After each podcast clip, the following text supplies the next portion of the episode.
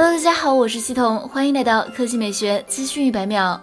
近日，SmashOS 官方发布了关于锤子论坛下线的公告。公告称，锤子论坛将于近期停止服务和运营。本次调整对坚果手机用户没有影响。官网在线咨询、四零零热线、新浪微博、坚果手机客服等会正常运营，为用户提供服务。对此，有网友对罗永浩表示：“渐渐的都没了，心里难舍，希望心中的火还能重燃。”罗永浩微博回应称：“看得淡一些，火苗一直都在。我明年春天就重返科技行业了，而且是还完债的当天就。”就会回去。二零二零年九月，罗永浩表示其六个亿的债务已还清四亿，而在二零二一年四月，罗永浩表示目标是在今年年底全部还清，目前剩余债务不详。